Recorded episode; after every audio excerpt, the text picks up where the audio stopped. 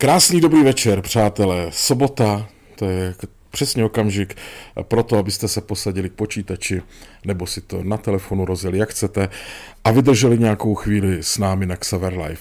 Já to nebudu zdržovat a vítám Petra Štěpánka. Ahoj Petře. Ahoj. My jsme si ještě nedávno vykali a teď už si tykáme, tak doufám, že mi to půjde. Ale nešetři mě. Jo. Ne, ne, ne, ne, no tak já doufám, že hlavně budeš dneska povídat. Tento mimořádný stream, přátelé, je proto, Eh, protože je to 20 let, je to 20 let, že?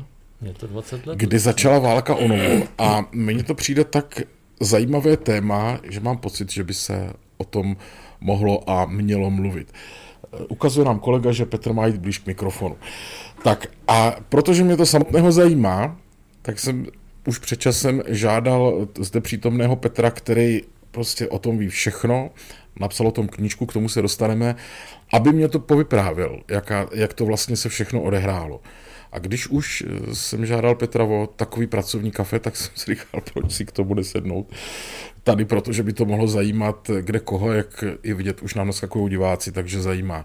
Dnes to bude hlavně o tomhletom přátelé. Pište, eh, doufejme, že dojde na všechny vaše dotazy. Některým já nerozumím, ale Petře, ty je určitě eh, z toho pochopíš. Mm.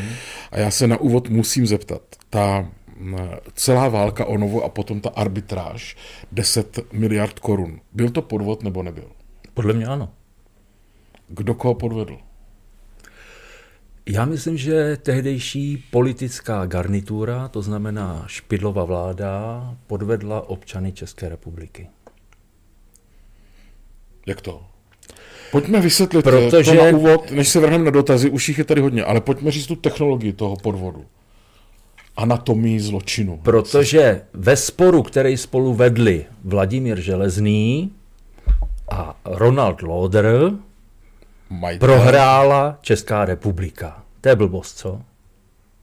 No kvůli um, jaksi obhájení investic nebo no, no ne, ale, ale ten spor se odehrával mezi Vladimírem Železným, což byl tehdejší většinový majitel firmy CED21, což byl držitel licence Novy, a mezi Ronaldem Lauderem, což byl většinový vlastník té americké nebo bermudské nebo holandské, ono to mělo různý odnože a sídlilo to v daňových rájích, té firmy CME, která byla většinovým vlastníkem té servisní firmy v Nově, a to byla tehdy ČNTS, to znamená Česká nezávislá televizní společnost. Ale pro zjednodušení nebudu říkat ty zkratky, ale budu říkat Železný mm-hmm. a Lodr.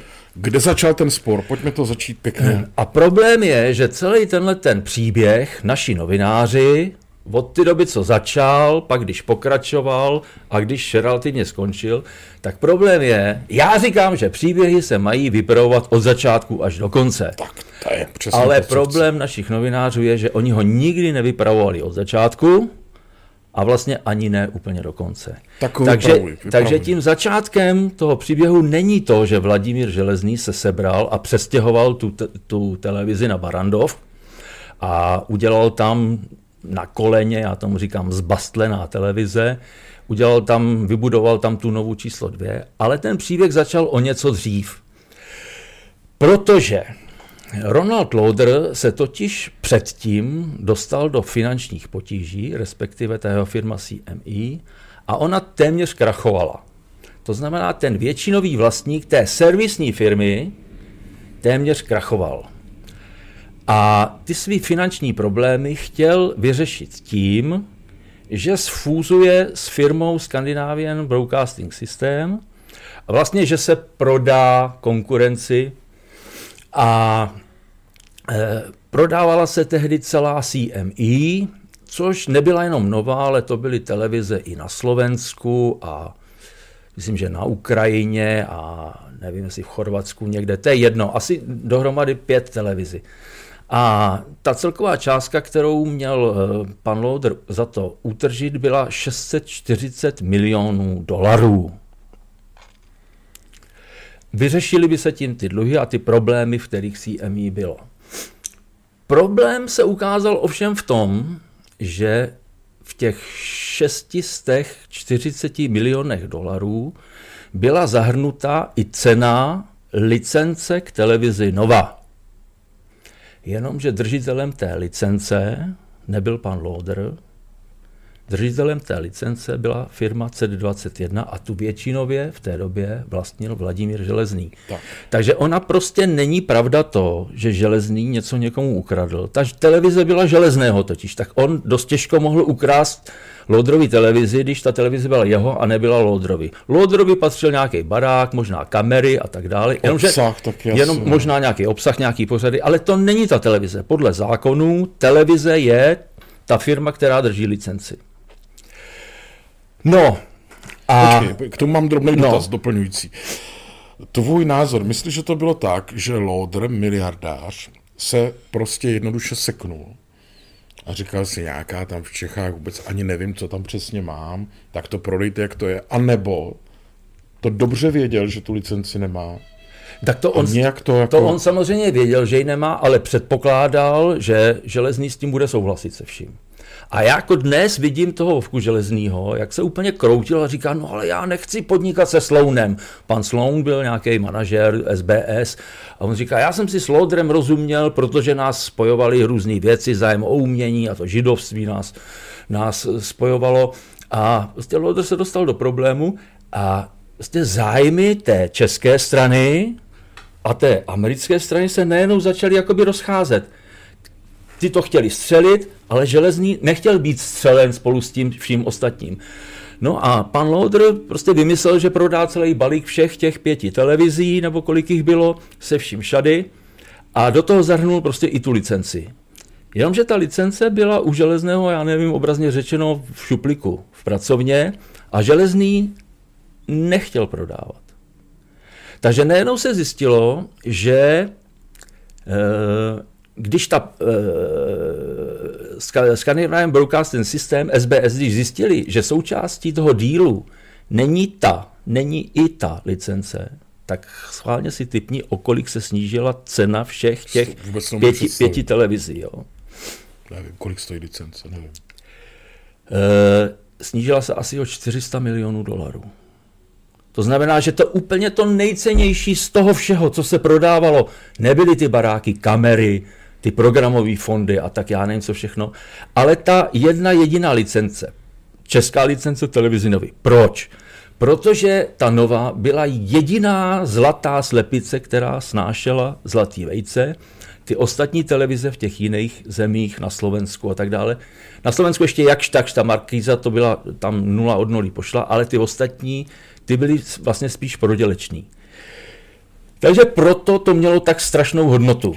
Železný se postavil na zadní. Železný se postavil na zadní a oni si mysleli, že ho dokopou k tomu, že to prodá a on, a on prostě nakonec se, se, se, se že, že neprodá. A prostě on hájil svůj vlastní podnikatelský zájem.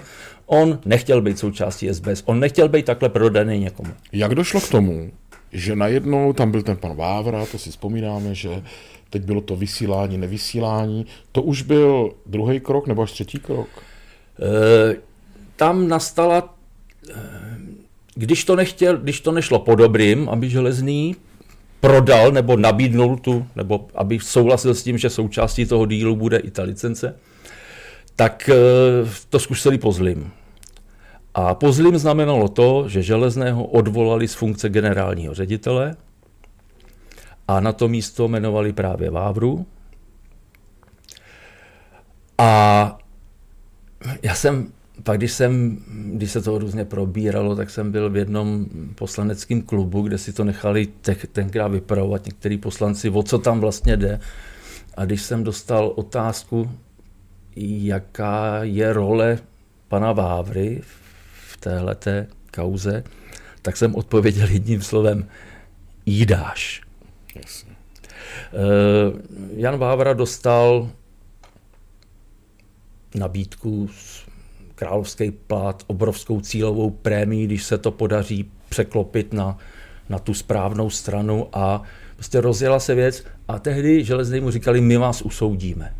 Takže se začali vymýšlet nejrůznější kauzy, jestli možná si vzpomeneš ty obrazy taky Jasně, no. a všechny, všechny tyhle ty věci, které s tím Jak, ani, ne, žebřík. ani s tím nesouvisely. Prostě usoudíme vás. No a zároveň, ale pozor, no a celý problém byl, že železný potom teda už se nakrknul a vypověděl tu smlouvu, nebo prostě uh, ta licencovaná společnost C21 měla s ČNTS smlouvu o spolupráci. Tedy ta vysílací. Že bude dodávat ten program a tak dále, jako výhradní dodavatel. Na železný tohle to vypověděl nebo zrušil, nebo, nebo, nebo a já mám pocit, že nikdo na té americké straně nevěřil, že by se tohle mohlo stát, protože jako spustit televizi jako ze dne na den, to jako, to, já nevím, to by nešlo, protože v Americe by to nešlo vůbec, jo, a ne proto jako, jako správních důvodů, jo. To by nešlo, protože eh, jako ta nova číslo dvě, kterou oni vybudovali tam v tom podzemí, podzemí na Barandově, tak jako to byla, to byla přehlídka českých, českých šikovných rukou, který z papundeklu vyrobili dekorace a tak dále a tak dále. Jak říkám, zbastlená televize od německého slovesa basteln, kutit. A prostě ze dne na den. A tou zámínkou bylo nedodání denního vysílacího plánu. Denní vysílací plán v té televizi je takový farplán všeho toho, co se ten den objeví na obrazovce, nejenom ty pořady, ale všechny reklamy, které půjdou, předěly, bla, bla, bla, bla, bla. Jasně. A z hlediska Rady pro vysílání, kdo ovládá denní vysílací plán, tak ten má kontrolu nad tou televizí. A zámínkou k tomu odchodu železního se stalo to, že Vávra se rozhodl, že denní vysílací plán nepředá. Rozumím. Čímž by vystavili železného tomu možnému odnětí licence, protože by se najednou třeba ukázalo, že železný nemá tu televizi pod kontrolou. Mimochodem, to je doba, kde, kdy ty sedíš v radě? To je doba, kdy já sedím od roku 1994 do roku 2003 jsem seděl ve vysílací, seděl ve vysílací radě, takže mě tohle to zasáhlo jako úplně a jako hodně mě to ovlivnilo život taky. Jo? No prosím tě, ještě mi řekni, ti lidi, kteří se rozhodovali na jednou, jestli jít se železným nebo s Vávrou, tak ještě to muselo být strašný. Nebylo to strašný. Já mám pocit, že naprostá většina těch lidí věděla, kdo tu televizi opravdu vybudoval. Navíc některý ty lidi toho Vávru opravdu nemuseli. A třeba Radek Jonč, to byl šéf publicistiky tenkrát, tak jako to Vávru neměli rádi. Dokonce Pozor, on ten Vávra měl skončit v té, jako ten mocný šéf zpravodajství měl skončit, protože on si tam z toho udělal takový svý mocenský centrum, on rád provozoval takový ty zpravodajské hry a on před Klausova vila, vzpomeneš, nebo on eh, jako naprosto amatérským způsobem prozradil identitu nějakého britského agenta a tomu hrozilo, že ho sejmou. Jo. Prostě provozoval tyhle ty hry a Železný už toho měl dost a prostě eh, Vávra víceméně dostal padáka, který ovšem měl podobu nějakého jeho povýšení do nějaké centrály v Londýně. Jo. Yes. Ale z toho, z toho postu toho mocného šéfa zpravodajství by zmizel. No, jenomže co se nestalo, mezi tím nastalo tohleto a, a ty, ty američani si udělali z Vávry toho nového generálního ředitele. No. no, takže e, jsme ve fázi, kdy začíná vysílat Nova 2. Začíná vysílat Nova 2. Je tam ještě něco, co bychom měli, než, protože tady máme spoustu a dotazů. Víš? Ne, a podstatná věc je... já se chci dostat do, k těm 10 miliard. Došlo k tomu vypovězení ty smlouvy a tím pádem se z toho stal obchodní spor. Jestli teda bylo právo tu, tu smlouvu vypovědět nebo v ní nepokračovat, nebo, nebo, nebo neměl ten železný právo tohle to udělat. Jasně. A to vlastně bylo meritum celého toho sporu.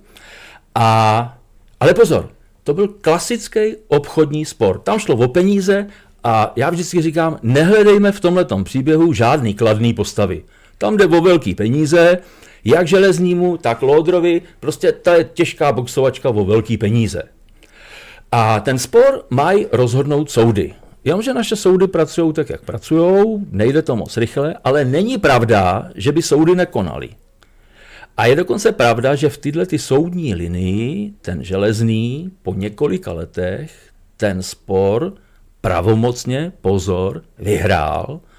A možná, že si vzpomeneš, tenkrát on to oslavil tím, že na Barandově uspořádal ohňostroj tehdy, protože on skutečně pravomocně vyhrál, že měl právo tu smlouvu zrušit, že měl právo v tom nepokračovat a tak dále a tak dále.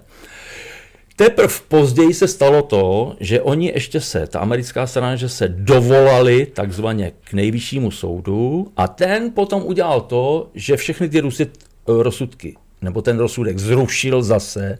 Ale pozor, byl to pravomocný rozsudek. Téměř rok platil právní stav, že železný ten spor vyhrál. Mm-hmm. Rok platil tenhle ten právní stav. A ten nejvyšší soud to zrušil a vrátil to vlastně ten spor úplně na začátek. Takže to začíná a, ale, ten, ale tenhle ten spor, jako potom už nikdy nedoběh do konce. Protože teďka skočím na úplný konec. Na konci se stalo to, že obě strany toho sporu ovládly Kellnerovi hoši z PPF. To znamená... E, Jak obě strany? E, no obě strany, jak tu licencovanou společnost, tak tu servisní organizaci ČNTS vlastnicky na konci ovládnul Kellner a to už byl CED21? To, to byl pořád, pořád je CED21, ale tehdy prostě ho vlastnicky ovládnul Petr Kellner a zrovna tak koupil ČNTS, no a proč by se potom na tom samotném konci Kellner soudil s Kellnerem? Takže prostě ten, ten spor ztratil smysl a nikdy se nedovíme. Ale pozor, mezi tím teda byly ještě arbitráže, a ta důležitá arbitráž byla mezi, jedna z těch důležitých arbitráží byla mezi Železným a Lodrem respektive CME. To je těch 10 miliard. Ne. Ještě ne. To je, to je takzvaná amsterdamská arbitráž. A pozor, která víceméně, já bych vlastně řekl, že jí železný vyhrál. Nebo to byla minimálně plichta, ale každopádně výsledkem, výsledkem ty arbitráže bylo, že ta konstatovala, že železný Lodrovi žádnou škodu nespůsobil. Tečka. Dobře. Pozor, neplést to s tou miliardou, kterou tam železné odsoudili k tomu, že jí má Lodrovi zaplatit, ale to bylo za něco jiného. To bylo za porušení konkurenční doložky, protože on v nějakých těch smlouvách, co spolu měli, měl zákaz toho, že kdyby odešel z televize pryč, že nesmí, nesmí v, tom, v té branži pokračovat a tak dále. A tohle to železný porušil. A za to, za to vlastně e, ta amsterdamská arbitráž rozhodla, že má Lodrovi vrátit, že si mají vrátit plnění za něco, jo?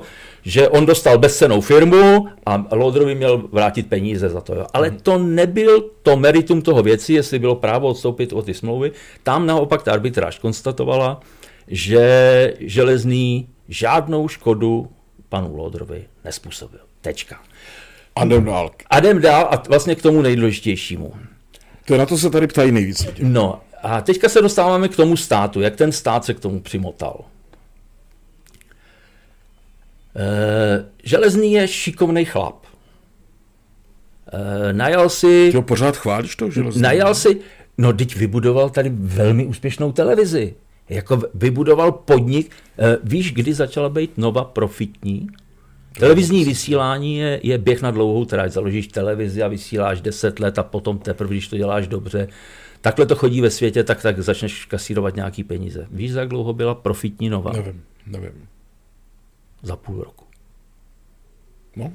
Za půl že... roku se ta invest... Takže eh, já ho chválím proto, že v tomhle slova smyslu, jako pozor, železný taky, taky ho mělo být plno, jako jo, a, a nebo, nebo měl lokty a já jsem si s ním užil, protože já jsem kritizoval tehdejší, tehdejší to organizační uspořádání ty rozdělené televize, jo? že televize byla ta maličká firma, která držela licence, ale televizí nebyla ta, ta firma, která měla ty kamery a, a barák a tak dále, podle která, našich zákonů. Která z těch firm kasírovala ty obrovské peníze z reklam? Uh, ta servisní nebo no, ta, ta, ta, ta serviská. A ta rada, rada se k tomu přimotala tak, že uh, Nova něco odvysílala, někoho pomluvila, ten se bránil u soudu a Eh, na konci těch pořadů je to kolečko, kterým je C, ten copyright, a tam bylo copyright ČNTS. A tak někdo zažaloval ČNTS za to, že ho pomluvil. No a u soudu jako řekli, no ale my jako neneseme za to zodpovědnost, zodpovědnost za to má držitel licence C21 za 21 a najednou nás, rady, se začaly soudy ptát, kdo to vlastně vysílá. kdo za to nese zodpovědnost. A z hlediska našich zákonů bylo jednoznačný, že e, zodpovědnost nese licencovaná společnost, tedy, tedy železný a spol, jo, nikoli ČNTS. Proto my jsme potom, a e, pozor, ale pak to působilo dojmem, že ČNTS vlastně vysílá neoprávněně. Jasně, protože nemá... A když někdo vysílá neoprávněně, tak jediný trest za to je odejmutí... No odejmutí nemá žádnou licenci. No, no jasně. No jo, odejmutí licence tomu, na jehož licenci vysílá. Jo, takhle. Takže to, Ale že, na to taky nedošlo. To, že jakoby vysílal, vysílal někdo jiný, tak ohrožovalo, ohrožovalo železního. A, ale pozor, eh, tu to samé správní řízení, aby se zjistilo, že to takhle nemá být, jsme vedli s Primou, protože tam taky, a to byla v tehdy úplně česká televize, ale taky byla takhle rozdělená. No je to pro ty podnikatele nebo pro ty držitele licence je to výhodný, jako v mnoha ohledech, protože pod dohled toho nepříjemného regulačního orgánu, který, spadá ten formální držitel, když to, to, kde se to všechno děje, tak na to ta rada dohled nemá. Jako, Chyba v zákonu? No, tak možná v tom uspořádání, nebo se to prostě, nebo ještě jinak. E, ten zákon o vysílání, když v tom roce 91 nebo kdy ho přijímali, tak já myslím, že byl docela dobře napsaný. Jako jo. A počítal s tím, že to, co ten zákon nepostihne, že postihnou, pokud tam budou nějaký díry v tom zákoně, že to postihnou licenční podmínky. A proto taky třeba, co se týká ty novy, když si tedy už ty naši předchůdci, tehdy to byla ta Korteho rada, když si vymysleli tenhle ten duální systém a souhlasili s tím, že prostě licencovaná společnost a servisní firma, tak tam byla taky licenční podmínka číslo 17, která stanovila, že ta rada má dohled i na tu servisní firmu. Dobře, a teď už... Já to dopovím. No. Jenomže tohle, to, co ty díry vyplňovalo, to se ztratilo, protože naši milí poslanci v roce 95 přijali novelu zákona o vysílání, potřebovali udělat hezkýma před těma broadcasterama, tak jim nadělili to, že oni si mohli požádat o zrušení všech neprogramových licenčních podmínek. Tudíž 1. ledna železný a nejenom železný a další, prostě kde kdo stepoval před úřadem rady a dával tam žádost o zrušení všech neprogramových podmínek, protože tím se to úplně rozvolnilo a ta rada na ně už vůbec nemohla v nějakých těch obchodních věcech. Potom ty samý poslanci, který, který na nás štěli oheň a síru, k tomu se dostaneme, tak jako ať něco uděláme, No ale my jsme už neměli vůbec žádný nástroj. My jsme vůbec neměli nástroj, jak železního přimět k tomu, aby spolupracoval. Jako rada. Jako rada aby spolupracoval s Loudrem nebo s ČNTS, no protože jako žádný půvár, žádný nástroj, jak je k tomu přinutit a tak dále, prostě pro nás to už byla cizí firma. Ale pozor, těm Američanům se to strašně líbilo. Oni naopak na americké burze tam se tvářili, jako že oni jsou, jsou ta televize, že oni jsou ta, eh, ta licencovaná společnost. Takhle to, takhle to inzerovali svým eh, investorům, svým akcionářům. Eh, kasírovali za to peníze, ale zároveň se jako vyvinuli nebo vysmejkli z toho dohledu toho nepříjemného regulačního orgánu. Rozumím, no, to, je, to, je, to je prostě úplně nádherná věc pro každého broadcast nebo pro, pro, pro každého, kdo se v tomhle pohybuje. Hele, my tady máme tolik dotazů už.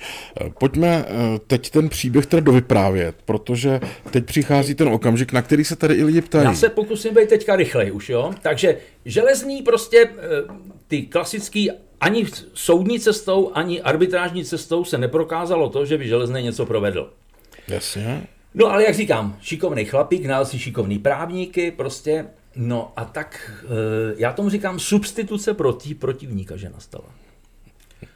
E, namísto toho šikovného železného si ty Lodrovi právníci nebo ty, co mu radili, si říkali, no a co kdyby my jsme ty prachy, když je teda nevyrazíme se železného, co kdyby jsme vyrazili z českého státu? A tady nastávají ty další dvě arbitráže. A to je další věc. Dvě arbitráže, jo? proč ne jenom jedna? Tím, že jsou dvě arbitráže, tak se ti zdvojnásobuje nebezpečí, že prohraješ. No a jednu arbitráž vedl uh, Ronald Lauder jako fyzická osoba proti České republice, to byla takzvaná londýnská arbitráž. A druhou arbitráž vedla jeho firma CME, taky proti České republice. To byla takzvaná stokholmská arbitráž. Je zajímavý to, že obě ty arbitráže byly se stejnýma svědkama, se stejnýma důkazama, prostě všechno nemlich stejný mm-hmm. a dospěli k naprosto rozdílným závěrům. Londýnská arbitráž stanovila, a pozor, tam jedním z těch třech arbitrů, kterýho si namenoval Ronald Lauder, byl Lloyd Cutler, jeden z nejslavnějších právníků světa a tak dále. A i tenhle ten člověk prostě nakonec odhlasoval to, že Česká republika ani Rada pro vysílání nespůsobila nikomu žádnej, žádnou škodu, že všechno to, co my jsme dělali, prostě byl normální výkon regulačního orgánu a, a tak dále a tak dále.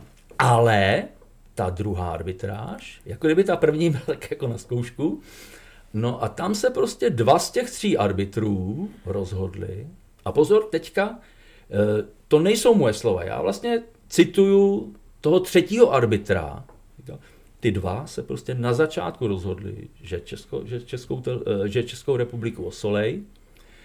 Ty vůbec tam nepřipustili žádný důkazy, nebo vůbec jako, jako že, by, že by mohla být pravda na naší straně, na straně České republiky. To prostě od začátku to, a on pak napsal takzvaný separátní stanovisko k tomu. To, když čteš, to je prostě tomu nevěříš, jako jo, že se něco takového mohlo v civilizované zemi, ve Stockholmu to probíhalo, u arbitrážního dvora, že něco takového vůbec mohlo probíhat, protože e, ta arbitráž se musí řídit zákonama ty země, kde se to celé odehrálo. Oni se měli, měli řídit našimi zákony. A víš, proč jsme to my prohráli? Víš, co nám ta stokholmská arbitráž třeba radě vyčítala? Nikoli to, že jsme porušovali naše zákony. Oni nám vyčítali, že jsme dodržovali naše zákony. To tam jako bylo napsané. No ano, že jsme neměli dodržovat zákony a měli jsme ochraňovat investici. Ale já nevím, jak se ochraňuje investice. Vlastně my jsme po nich chtěli, aby dodržovali naše zákony. Nic víc, nic méně. A chtěli jsme po nich to samé, co po Primě, která měla český, eh, tu samou, tu samou eh, správní řízení podobného typu jsme vedli, já nevím, s, s Rádiem Alfa a tak dále, a tak dále. Takže to byl normální výkon. No a Eh, a vůbec nejkrásnější věc, a tady, když jsem na začátku říkal, kdo to všechno zavinil, a já jsem říkal, že to byl podvod, na kterým se který zavinila, nebo se nám spolu podílela vlastně naše vlastní vláda, nebo tehdejší vládní garnitura, tak e, tam nastala věc, že eh, ten stát v té arbitráži nezastupuje Rada pro vysílání, ale ministerstvo financí. A minister, tehdejší ministerstvo financí si na to najalo právní kancelář Clifford Chance, ale koho by si řekl, že ta kancelář zastupovala předtím v Maďarsku? To nevím. CME a pana Laudera. Jak to mám rozumět? No, tak asi tak, jak tomu rozumíš. No. Prostě je to divný najmout si někoho, kdo nedávno zastupoval zájmy proti straně. Mně skoro přijde, že teď vlastně naznačuješ, že tam ještě vedle toho hlavního příběhu bylo něco, čemu se u filmu říká druhý plán. Ano, nejspíš ano. A víš, co byl vlastně největší důkaz proti České republice?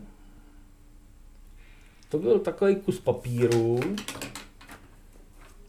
o kterém oni tvrdili, že to je zápis z tajného jednání mezi Železným a radou. A to vůbec nebylo žádný tajný jednání, to byl normální návštěvní den, kdy nás železný přišel informovat o tom, co se děje, jak, jaký, jaké je vývoj, vývoj ty situace.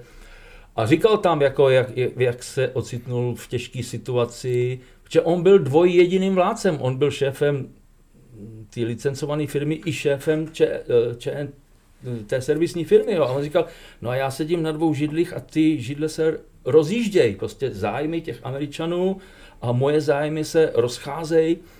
A k tomu je hezká anekdota, eh, jaký je, jak se liší americký a český politici. To nevím. Neliší se. Oba dva, oboje dvoje hájí eh, americký obchodní zájmy. jo, a no, tohle, to, počkej, tohle, tohle otázku... to v ten okamžik nastalo, tohle to v ten okamžik nastalo, protože najednou ta česká vládní garnitura z nějakých důvodů prostě tlačila na nás, na radu, abychom nějakým způsobem vyhověli těm Američanům, abychom vlastně naš, abychom do toho sporu, který řešili soudy, nějak vstoupili. Já nevím jak. No nejspíš tak, aby jsme železnímu sebrali licenci, no ale to se snadno řekne, to se možná i snadno udělá, to stačí zvednout devět rukou v té 13 člené radě. Jo.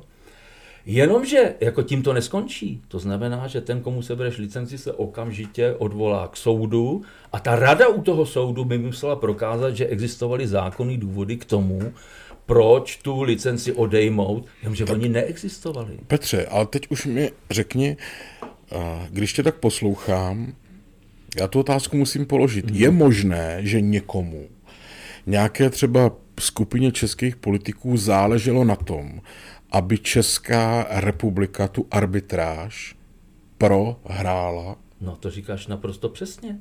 Jako on, prostě lidi... A kdo to byl? Lidi, když, když s nimi mluvíš, tak prostě nechápou, jako proč by to dělali, jako jaký by z toho měli užitek. No jaký z toho měli užitek? No oni z toho měli nakonec politický profit.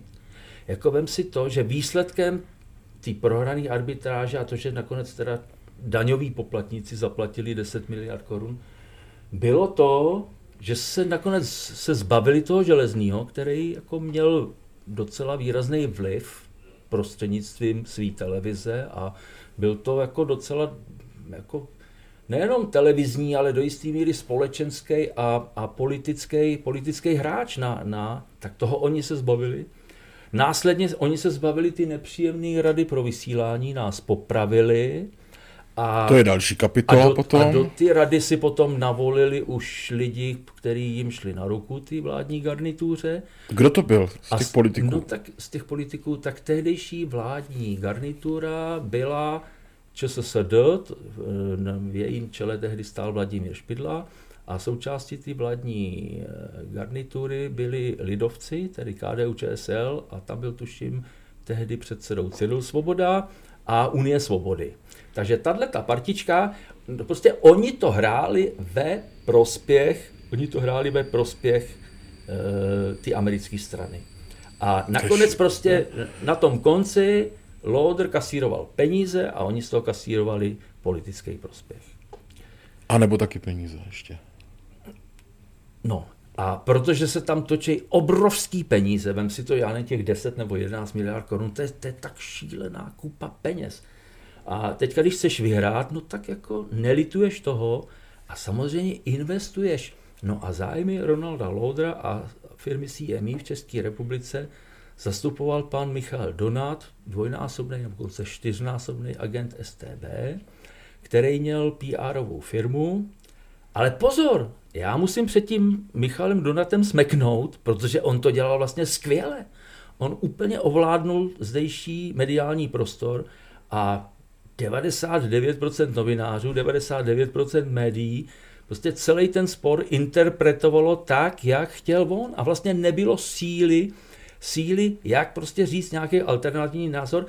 Jako, já jsem o tom napsal knížku, napsal jsem x článků, ale jenom na internetu. Nikdo to, Myslíš, že se našel jeden jediný novinář, který by se mnou udělal opravdu rozhovor, Já... aby se takhle vyptal na všechno?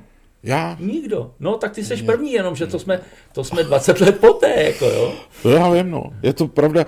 Válka o novu navíc se nedá koupit. Já jsem ji chtěl koupit eh, dnes. No a já dokonce mám pocit, že ta knížka prostě nějak zmizela z ty distribuce, protože na to já už jsem neměl žádný vliv. Já ji napsal, odevzal jsem rukopis, tady to vydali ale že by se někde ocitla, nebo že by o tom někdo napsal recenzi, nebo, nebo že, by, že by tedy rozebírali, jaký ten Štěpánek je idiot, že, že napsala, že to vidí špatně, jako jo, že to celé bylo jinak. Ne, nad tím se zavřela voda, nikoho to nezajímá, nikdo v tom nerejpe, to se odehrálo, skončilo to nazdar. Navrhuju teď eh, udělat suvku, odpovědět Dobře, pár dotazů a potom jasně. se eh, zeptám na to, jak to pokračovalo jasně. s odvoláním rady, jak je to daleko. Jo? Tak to uděláme potom. Tak zaprvé se tady někdo psal, ptal, on tady skáče hrozně rychle. Mm-hmm. Uh, jestli si myslíš, že televize Barandov porušuje licenční podmínky jako bývalý radní, tak pojďme to zkusit nějak rychle odpovědět. Já nevím, já jsem to až takhle sofistikovaně neskoumal, já nevím, jaký mají licenční podmínky. Každopádně, já myslím, že o Soukupovi se dá říct to, že využil ty díry na trhu, která existuje, a prostě oslovil diváky, které v jiný televize neoslovujou, našel si pro, jistou programovou niku a po ty si jede, má svý diváky. A já dokonce tvrdím, že vlastně už nastal čas, aby se po těch soukromých televizích jako nechtělo, aby byly vyvážený a objektivní a já nevím, všestranný, tak jako se to chce po veřejnoprávní české televizi, který na to posíláme e, televizní poplatky. A že naopak jako když můžou být levicové noviny a pravicové noviny a takovéhle noviny a makovýhle noviny, že to takhle může být i ty elektronické sféře. Ale zatím to tak není. Podle zákona mm-hmm. jako mhm. mají být všichni stejně, stejně vyvážený. Miloslav M. tady píše, dobrý večer, mám dotaz na pana Štěpánka, co říkáte na prodej Primy do CNN. Podle mě je to tragédie USA, tu budu, tedy Machy bude mít propagandu jako v USA. Já nevím, já to mám tak napůl. Ty tři písmenka CNN, ty mě tam nedělají žádnou radost, protože protože že to je hlásná trouba těch amerických liberálů a, a to jsou tak jako možná už socialisti dneska spíš. Ale na druhou stranu, jako vážím si televize Prima za to, že zvláště to její zpravodajství nedrží úplně partu s tím naším hlavním proudem mediálním, že se odvažují říkat i jiný názory a tak dále. Takže pokud by tato spravodajská redakce udělala Eh, nějakou alternativu k ČT24, tak to bude jenom dobře. A já mám pocit, že to CNE tam figuruje kvůli tomu, aby ten projekt byl vlastně levnější. V tom slova smyslu, že prostě nebudou muset vytvářet obsah 24 hodin, ale jenom několik hodin nebo x hodin denně a občas tam pustí z toho zahraničního prostě tu, to CNN yes. International. International no. Tady se ptá někdo, proč byl pro vás nejvhodnější kandidát na prezident, prezidenta právě pan Topolánek? Uh, já si obecně myslím, samozřejmě to ani Topol nebyl ideální kandidát, ale uh, já dlouhodobě říkám, že prezident je nejvyšší politik jako v celé té hierarchii a že na hradě se politická kariéra končí, ne začíná, což u naprostý většině těch, těch sedmi dalších kandidátů, vlastně to byly všechno novicové, že prezidentem nemá být někdo, kdo je bohatý a najednou si uvědomí, že by třeba mohl mít nějaký politický ambice a tak dále. Takže z tohohle toho titulu tam kandidovali jenom dva politici a jeden byl teda Topolánek, druhý Zeman. Já jsem Zemana v druhém kole v té první volbě volil, tenkrát proti Schwarzenbergovi, Eh, teďka jsem ho nevolil, já jsem nevolil ani Drahoše, já jsem prostě, mě některé věci, co Miloš Zeman dělal, jak si to jeho příliš velký sepětí s Andrejem Babišem, jako to už na mě bylo cufíl.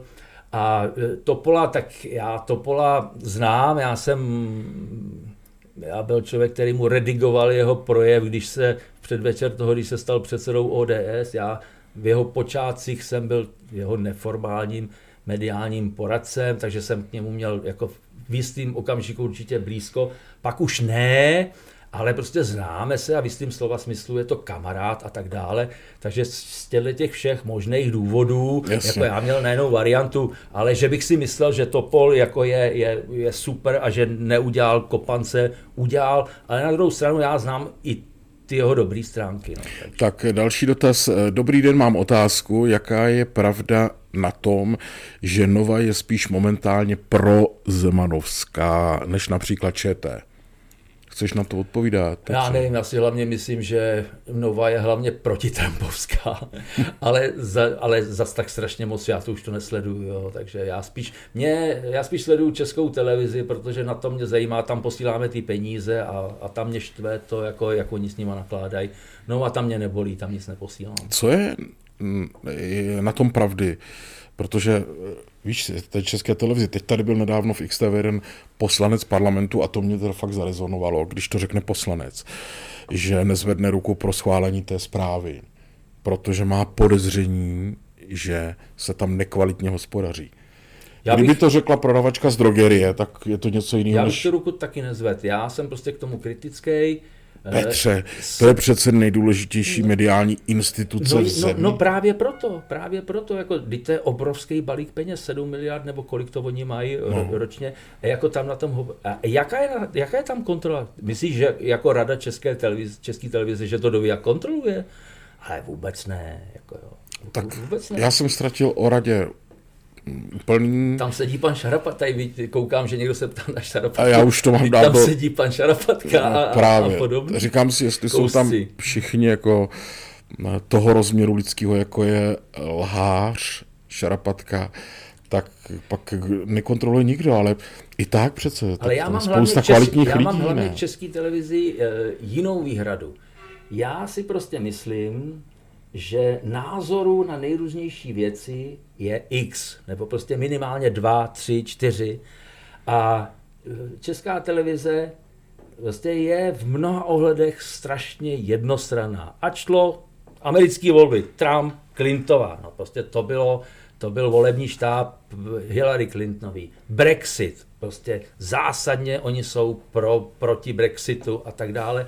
Ale Brexit není ani dobře, ani špatně. Brexit prostě je a divákovi se má dostat ve spravodajství, se mu má dostat, co se stalo, kde se to stalo, kdy se to stalo, kdo tam byl, kdo co řekl a nějaký hodnotící kritéria, to si mají nechat do nějakých komentářů a má tam sedět někdo, kdo to komentuje z téhle strany a kdo to sedí z téhle strany. A to česká televize prostě nedělá.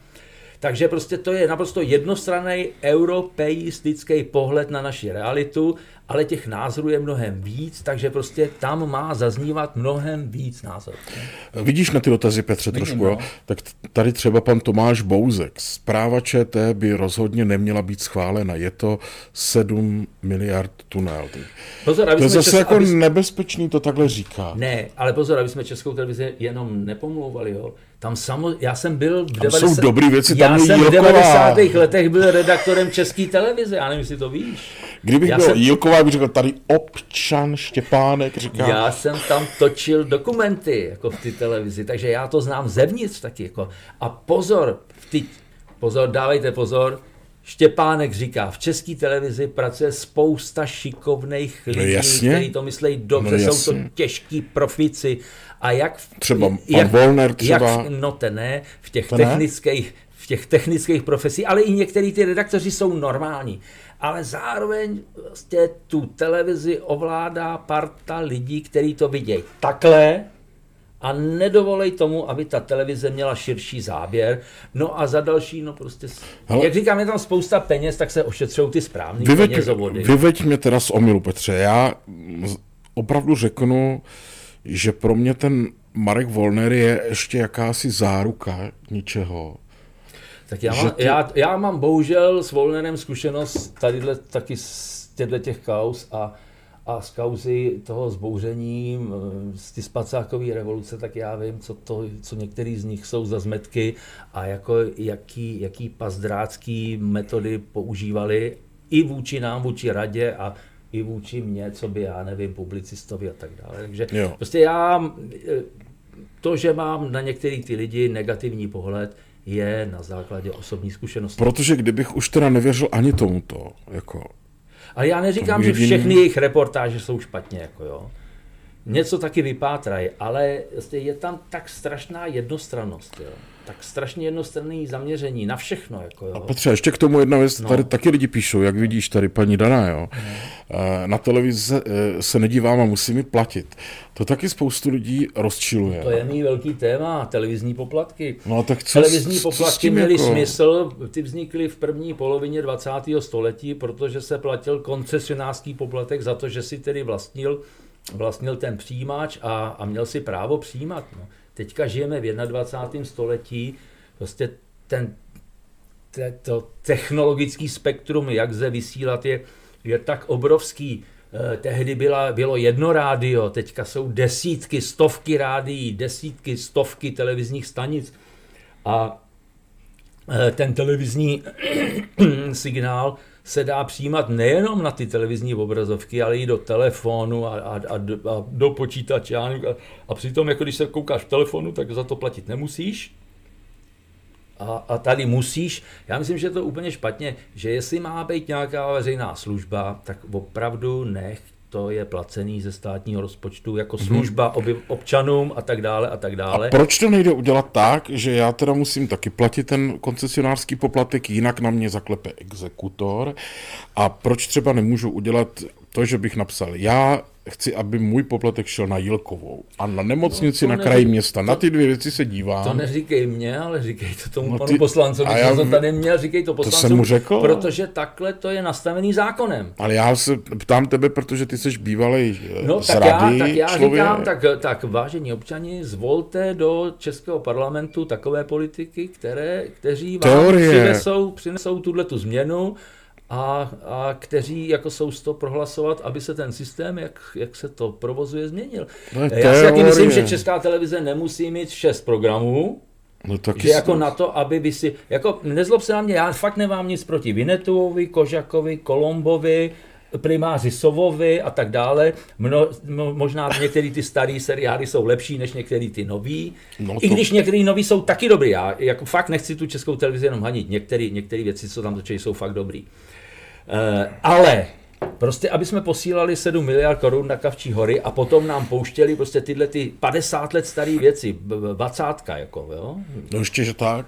Ne, ale ono je to dobrý, ale, ale, ale, ale na to, na to nepotřebují 7 miliard, jako jo. Takže Ať se no. to, pro mě za mě, ať se to zúží a ať na dvou programech dělají jako perfektní spravodajství, kde budou dávat prostor všem, který bude opravdu pluralitní a ať mají nějaký hodnotný kanál, nějaký mix ČT2 a ČT Art a jako potom plnějí tu službu, ale pokud pouštějí ty samé filmy, které můžeš vidět na komerčních televizích, tak to, to jsou vyhozené peníze, no, takže takhle. A já ještě moc nerozumím třeba, jak dělají takový ty taneční soutěže a to. No Stardance, no pozor, jako pozor, oni říkají, že to vymyslelo, že to je produkt BBC jako veřejnoprávní, že ano, tam to vymysleli, aby to prodávali po Evropě a po světě komerčním televizím. Jinde Stardance nakupujou, nakupujou komerční televize, u nás to za těžký prachy, jako to by mě opravdu zajímalo, kolik tohle to stálo, kolik stojí licence na Stardance, protože jako t- tam Česká televize musí utopit tak šílený balík peněz za, za tohleto,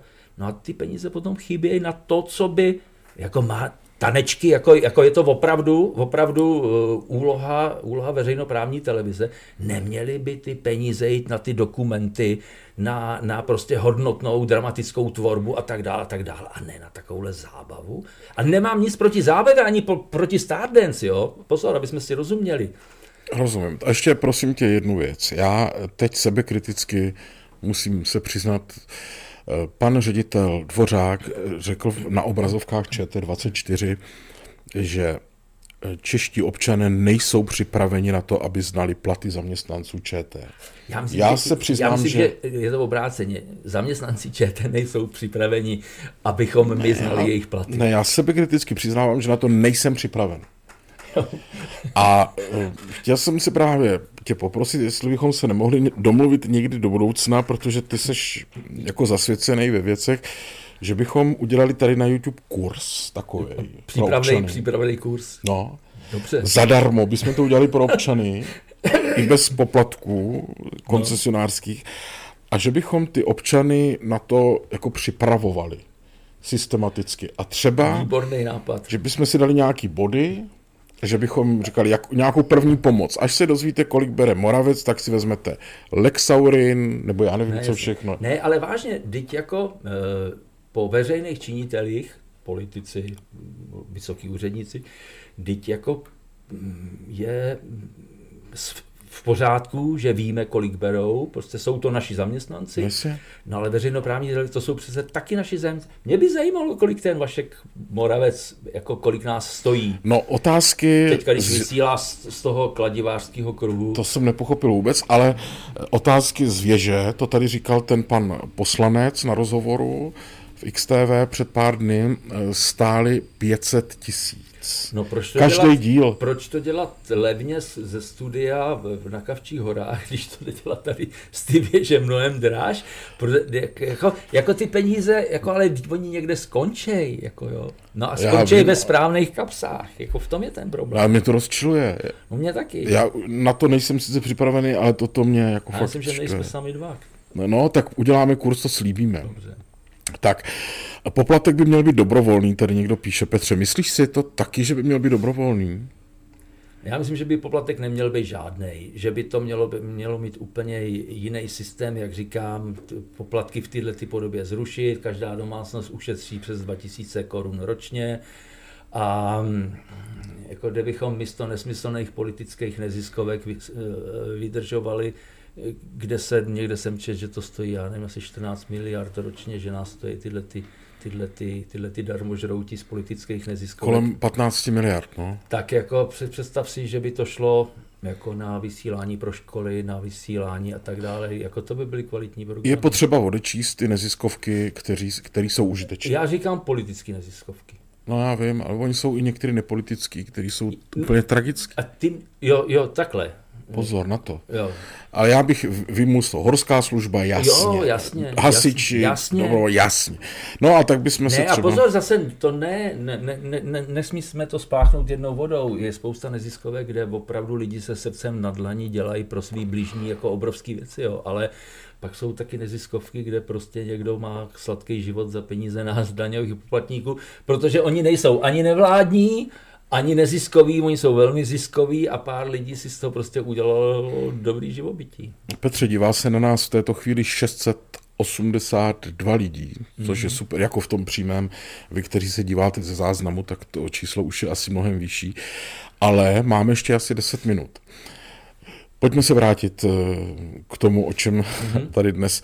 To znamená, že Rada pro ro- rozhlasové a televizní vysílání, kde jsi byl ty, mimo jiné, eh, byla exkomunikována v jisté No, chvíli. protože oni to prohráli, oni to prohráli a jak říkám, vždycky říkám, že máme na výběr ze dvou možností. Buď to, vyhrá, buď to prohráli, protože to byli naprostí amatéři, zvolili naprosto chybnou strategii obhajoby České republiky, která byla ve smyslu uh, my nic, to železný, pak železný všechno to své vyhrál, a, a ten Černý Petr zůstal České republice. Takže prostě úplný pitomci tu, tu, to zastupovali Českou republiku. Takže to je jedna varianta. A druhá varianta, že někdo to prohrál jako záměrně. A já se kloním spíš k té druhé variantě. A teďka pozor. Eh, Stalo se opravdu to, že Česká republika nakonec musela zaplatit 10 miliard korun. Že to někdo zavinil. Oni to hodili na nás, na radu pro vysílání, že my jsme to zavinili, jenomže e, posléze soudy to naše odvolání zrušili jako nezákonný. Veškerý šetření prokázalo, že Rada pro vysílání nic nezavinila. Pozor, ty samý poslanci, kteří nás v roce 2003 odvolali, si k tomu posléze zřídili k tomuhle tomu e, sněmovní vyšetřovací komisi. Pozor, která vždycky se říká, že ty komise nic nevyšetřejí. Ne, všechno tak Křečková komise vyšetřila, všechno to napsala a víceméně dospěla k těm samým závěrům, jako já jsem napsal do tyhle ty knížky, akorát oni to říkají trošku míň ostře, já to tady píšu úplně, úplně natvrdo. Na placato. Úplně natvrdo. E, no, tak, takhle. No. No a teď je to ve fázi, kdy vy se tedy bývalí členové soudíte, No a my jsme si to nenechali líbit. Tak to ještě dořekni, protože jsou tady dotazy ještě. Respektive odvolali 13 členů rady, samozřejmě to zvojtili, udělali to blbě a tak dále. Hlasovalo se o jiným bodu, nežli byl na pořadu jednání a tak. A, ale to přeskočím, to, to není důležitý. Každopádně eh, bylo to posléze předmětem šetření, teprve následně si, až po té naší popravě, si zřídili tu vyšetřovací komisi, která teda zjistila, že ani Rada pro vysílání, ani Česká republika, že vlastně eh, tenhle ten problém nezavinila. Její závěr byl ten, že ministerstvo financí vybralo naprosto špatnou tu, špatnou právnickou kancelář, že tam byl ten podvržený, sfalšovaný dokument, který ovšem tam nevnesli advokáti nebo ta protistrana, ten do ty arbitráže, to jsem před chvilkou neřekl, tam vložili naši advokáti. Česká strana tam vložila důkaz, kvůli kterýmu Česká republika prohrála. A pozor, ten důkaz byl sfalšovaný, podvržený kus papíru o tom, jak se rada údajně spolčila s Vladimírem Železným, aby zničila Lodrovu, Lodrovu, Lodrovu investici. Naprostý nesmysl. No, šetřila to policie, eh, veselá, máme málo času, veselá historka. Já byl předvolaný tady, tady na, na nějaký úřad vyšetřování, jestli jsem teda zavinil těch 10 miliard. Já už měl tuhle tu knížku a já jsem tam přišel a říkám, tak pane majore, tady jsem vám to přines, tady to máte vyšetřený. Ještě vám A- to podepíšu nakonec. Ne, a jako vlož, vložil jsem to do spisu a, no a posléze celé vyšetřování zastavili, protože zjistili, že Rada pro vysílání nic, nic nezavinila. Eh, Ten odvolali, soud. odvolali nás eh, 13 lidí a 6 lidí z těch 13 si to nenechalo líbit. A my jsme zažalovali Českou republiku, že to bylo nezákonný, No a naše justice pracuje tak, jak pracuje, takže 2003 nás odvolali, 2007 jsme se poprvé dozvěděli, poprvé byl zrušený to naše odvolání, protože bylo nezákonný. E, to už byl premiérem Topolánek, kdyby měl Topolánek víc odvahy, tak to mohl celý dotáhnout úplně do konce, protože eh, mandát člena rady může skončit šesti způsoby. Buď tě odvolaj, umřeš, zblázníš se, seš trestně stíhaný, a ještě něco tam je, a nebo ti doběhne mandát. Takže když jsme se ani nezbláznili, ani jsme nezemřeli a tak dále, nebyli jsme odvolaní, tak nám skončil uplynutím funkčního období. Jenomže v tom zákoně je taky napsáno, že členovi rady náleží plat. Hm, jasně. A ten plat je stejný jako poslanecký plat. Jo. Takže ono to, no a tím pádem oni nám dlužili platy za dva až tři roky. Takže my jsme naši škodu vyčíslili jako součet těch platů za dva až za tři roky. No a kdyby byl Topolánek odvážnější, tak on to už mohl ukončit, řekl by, jako tohle to je jako On napsal to, že nám mandáty skončily uplynutím funkčního období, ale už neměl tu odvahu, aby se teda vyplatili ty platy, že se máme obrátit na soud. Tak jsme se obrátili na soud, no a to se zase táhlo a to už pak byl premiérem Jan Fischer a ten to vyřešil mazaně. V roce 2008 asi to bylo už, on se toho horkého bramboru zbavil tím způsobem, že nás v roce 2008 nebo 2009 znovu odvolal e, u soudu, který byl o těch penězích, se toho zbavil tím, že nám tam krátkou cestou jeho advokát rozdal papíry, že nás znova odvolává a odvolával nás z funkcí, ve kterých už jsme dávno nebyli, k 6 let starému datu. Aby to nemusel platit. Jo. No, takže na... To je všechno pravda. To je všechno pravda. A na od, zrušení odvolání číslo dvě jsme si museli počkat další tři roky, protože česká justice nikam nespěchá. Takže asi v roce 2011 nebo 2012 jsme teprve mohli začít ten soud o, o, o tu náhradu škody. A no, mezi tím tedy ten premiér se toho horkého bramboru zbavil, protože to přehodil na ministerstvo kultury, aby se s náma soudilo.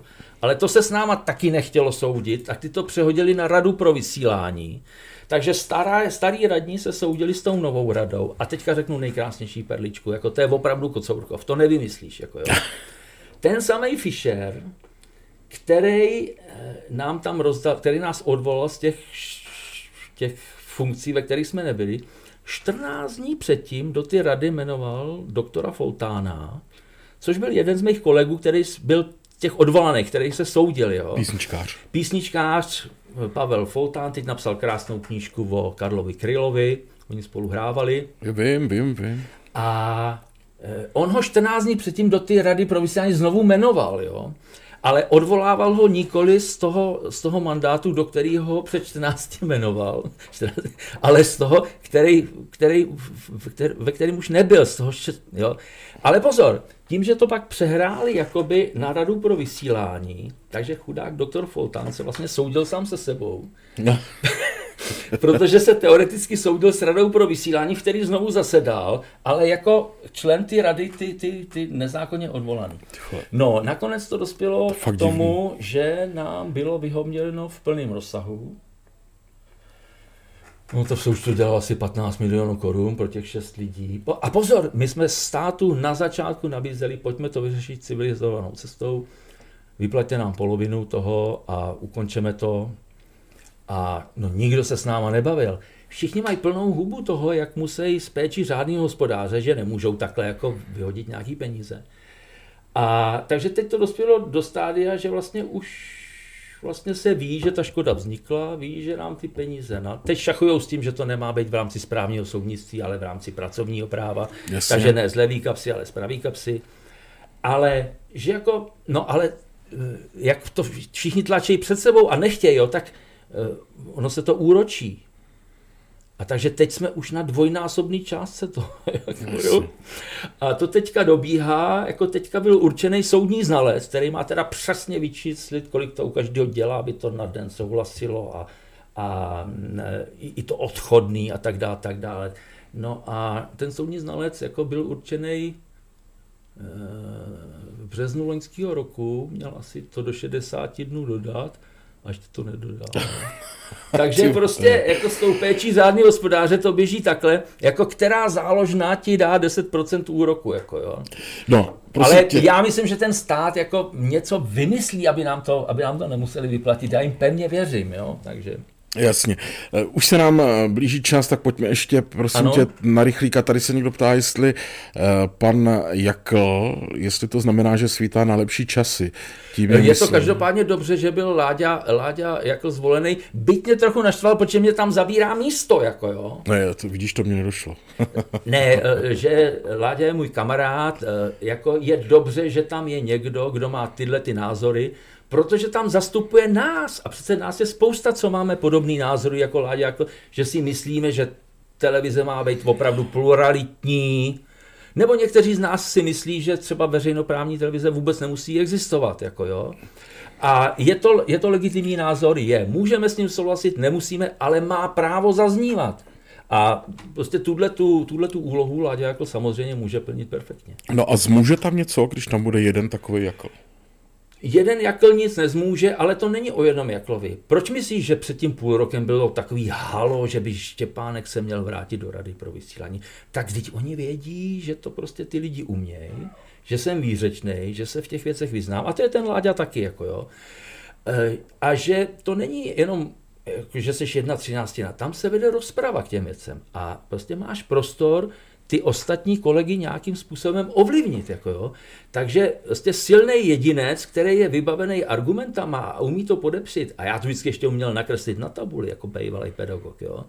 Jsem udělal, jsem udělal nákres prostě toho, jak jsou tam ty vztahy a tak dále. A těžko se ti pak hlasuje proti něčemu, když to tady prostě vidíš, že je to takhle, jak já no, říkám. Jako, takže ten silný jedinec tam může něco prosadit. Jako, jo. A on tam nebude sám úplně. Jako jo. Petře, uh, náš čas se naplnil. Já ti děkuji Luboši, za to, že jsi za pozvání, přišel. protože, to bylo zajímavý. protože po 20 letech, jako co se tohle to stalo, jsi první novinář, který se mě na to důkladně ptá. Jako, jo. A to je teda průser. Jako, Možná jo. je to naštěstí tím, že nejsem novinář, víš. Já jsem normální. Jo, takhle. Žvaně Já taky vždycky nepřipouštím, že jsem novinář. Jako jo. Tím se zaklínají jiní. Já vždycky tvrdím, že si jen tak píšu, protože mě to baví. Já jsem takový, já myslím, že to každý už musel pochopit a komu to nedošlo, tak snad někdy, že tady má každý otevřený dveře s jakýmkoliv názorem. Když se najde někdo, kdo jsem zítra přijde a bude vyprávět Štěpánek lže úplně ve všem, tak já tady s ním budu sedět, tak to no řekněte. jasně, ale no. tak to přece má být. No. Jako má to být soutěž ideí, soutěž, soutěž eh, názorů Arku. a ne, že jeden povolený tak. názor, jedna správná pravda a, a kdo říká něco jiného, tak, tak je co jsme to, extremisti, no, různý, no jasně.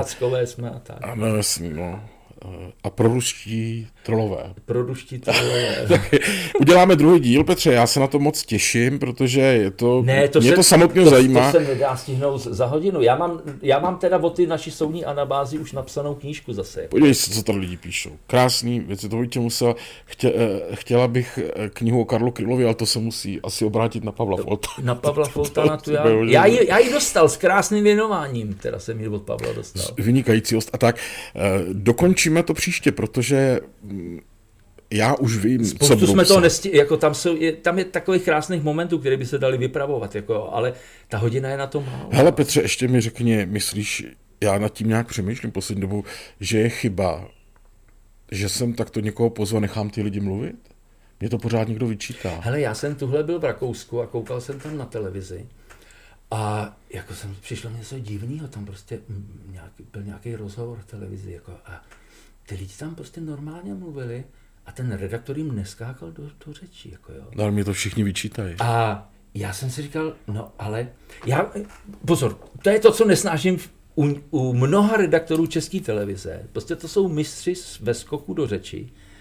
Eh, host říká větu, a, nebo říká souvětí, a ta pointa toho je v ty třetí větě, dejme tomu až, jo.